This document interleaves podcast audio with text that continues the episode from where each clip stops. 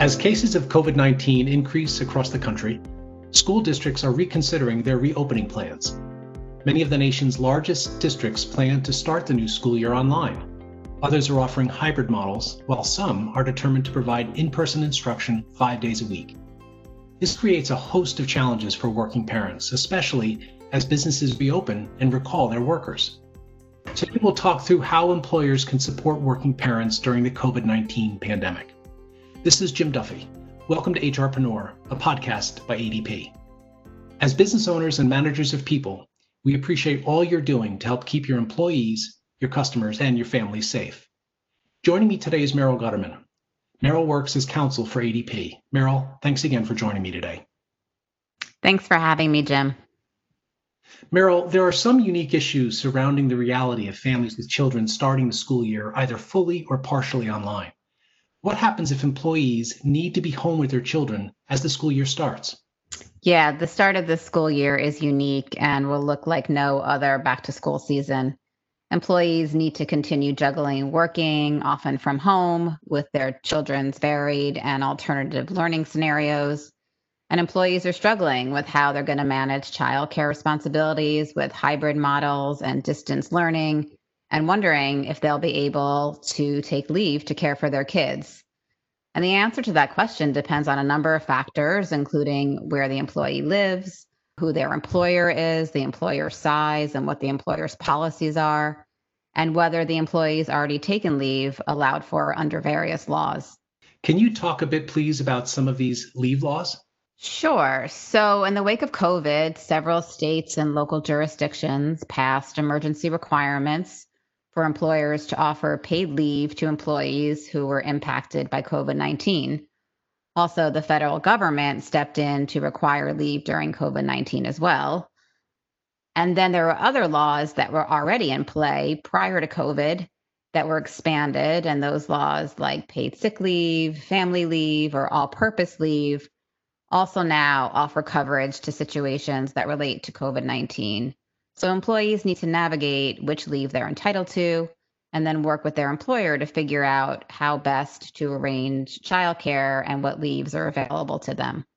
So, if we may, let's start with the federal law. How can that law help employees who need to care for their children who will be starting school remotely?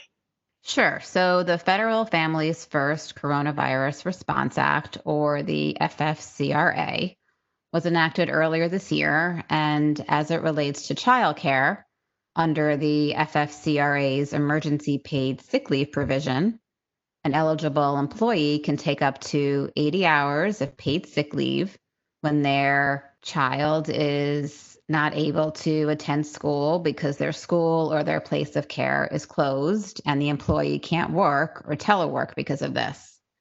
And then under the FFCRA's Emergency Family Medical Leave Act, an eligible employee can take up to 12 weeks of job protected leave to care for a child if their school or their place of care has been closed or their child care provider is unavailable because of COVID. And in order to be eligible for this leave, an employee has to work for the employer for at least 30 calendar days prior to the leave. So the FFCRA says schools must be closed. Does remote learning count as a school closure for purposes of the FFCRA? That's a great question, Jim. So, if the physical location where the child received instruction or care is actually closed, then the school or place of care is considered closed for purposes of FFCRA leave. And this is true even if instruction is being provided online where the child is still expected to complete assignments. And the DOL has also clarified that if a school is open to some students, but not to the employee student because of COVID, then the school is still considered closed to that student who is unable to attend. So employees, that student may be eligible for FFCRA leave under that hybrid situation for the days where their student attends virtually and isn't allowed into the school. And in a situation like this, the employee may want to use FFCRA leave intermittently. But in order to do so, the DOL has said that the employer needs to agree to this intermittent leave. Um, but that position has recently been challenged um, the requirement that the employer provide that approval. That's been challenged in court, and at least one court has ruled against the DOL's position. So, because of this, and also to help your employees navigate their responsibilities, employers should really think about agreeing to intermittent leave wherever it's reasonable. But then, if you have a school that is physically open and the employee elects not to send their child, then that employee might not be eligible for FFCRA leave because they had the option for their child to return to school in person. But if the employee had elected that virtual option because of their child's underlying health condition, for example, then that employee may be eligible for leave under a different law, under the traditional Federal Family and Medical Leave Act or under an emergency paid sick leave law if the child is subject to a quarantine order from a government or healthcare provider, or they may be eligible for leave under a state or local leave law. Excellent. If an employee is entitled to the FFCRA leave, would that leave be paid or unpaid? Well, if the employee is taking paid sick leave under the FFCRA for childcare reasons, then they're entitled to pay at two thirds their regular rate of pay, which is capped at $200 per day and a total of $2,000. And if the employee is taking child care leave under the FFCRA's emergency family medical leave, then the first 10 days would be unpaid, but the employee would have the option to use any paid sick leave that they might have been entitled to or any accrued paid leave that they may have from an employer's policy, for example, during that period. And then after the first 10 days, employees are entitled to paid leave at two thirds their regular rate for the number of hours the employee would have otherwise been scheduled to work. And that pay would be capped at $200 per day, up to a total amount of $10,000. I see. What if an employer has two employees who are married? Will they each be entitled to 12 weeks of leave to care for the same child whose school is closed?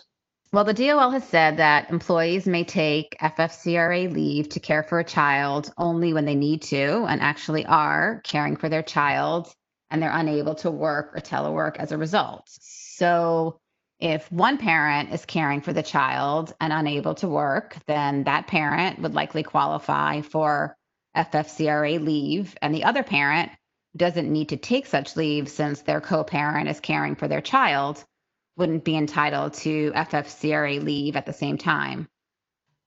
But once the first parent goes back to work and is unable to care for the child, and if there's no other suitable individual, such as a childcare provider, that's available, then the second parent who can't now work and must care for the child, that second parent would likely be entitled to FFCRA leave. So, unless subsequent DOL guidance or rules indicate otherwise, employers may be required to provide up to 12 weeks of leave to each spouse if their child's school or daycare is closed. But also, don't forget that under some state and local laws, employees may be entitled to paid leave even if there is another suitable person at home to watch the child. All right.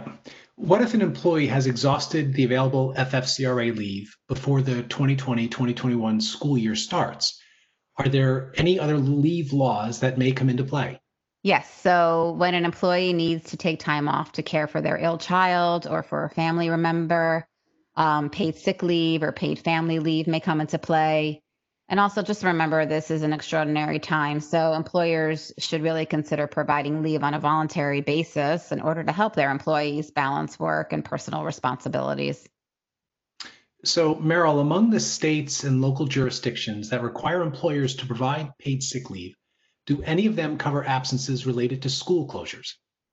Uh, yes, many cover absences related to school closures that are ordered by health officials. And I would recommend employers check their state and local laws for details. And as I mentioned before, some jurisdictions have enacted new or expanded paid leave requirements in response to COVID 19.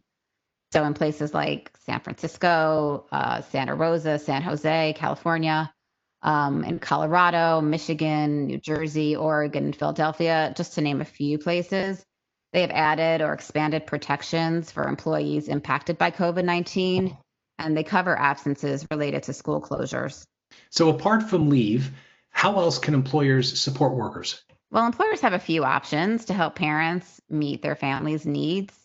um, employers can consider offering employees flexibility when it comes to when they'll perform their work, um, offering flex time arrangements or work from home arrangements.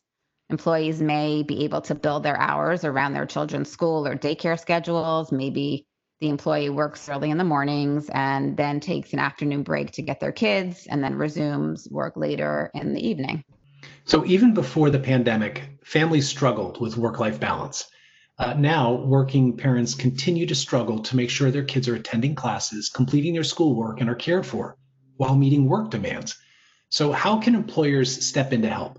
Well, not every employee is going to be able to send their children to school or hire a childcare provider. So, what we're seeing now is a growing number of businesses that are partnering with organizations to offer employees subsidized backup childcare. And this helps employees during a lapse in normal childcare arrangements. And typically, these programs offer a limited number of days per year, and parents can typically have the option of center based or in home childcare. And right now, we're seeing a lot of interest in that in home childcare. And some businesses are partnering with third party providers to help their employees secure that in home care option because some parents are worried, rightfully so, about sending their child to daycare during the pandemic. So with in home care, the risk isn't eliminated, but it could definitely potentially limit a family's exposure. So, what about learning pods? I've actually read a few articles about them. It seems this concept is popping up around the country. Can you tell us anything about them?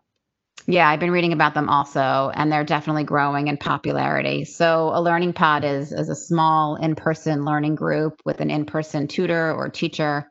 And typically, the group will gather outside of a parent's home to follow the school district's virtual curriculum. Um, employers may want to leverage collaboration tools to help connect workers with these learning pod groups. Um, also, workers might be able to refer sitters through these groups to help manage um, childcare. All right. So, realistically, offering childcare benefits won't be possible for every employer. What else can employers do? I think that's true. I think the most important thing is to just be flexible. And I'm not just talking about working from home. Um, flexibility goes beyond remote work, and parents are juggling more responsibilities than ever, and their schedules are reflecting that.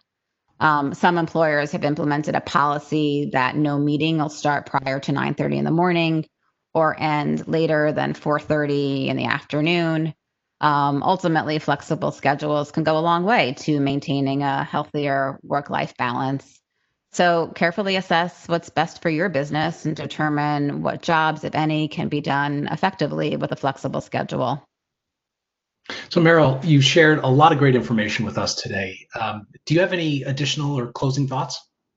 I would suggest reviewing your state law in full to really understand and determine the leaves that you may be entitled to um, and figure out what applies to your business. Um, and then also, once you figure that out, confirm that your company's policies are complying and even in states without these requirements, consider providing voluntary leave to help your employees balance their work and personal responsibilities.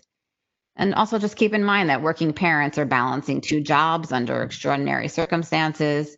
So any offer of a flexible work arrangement can help maintain that healthy work life balance.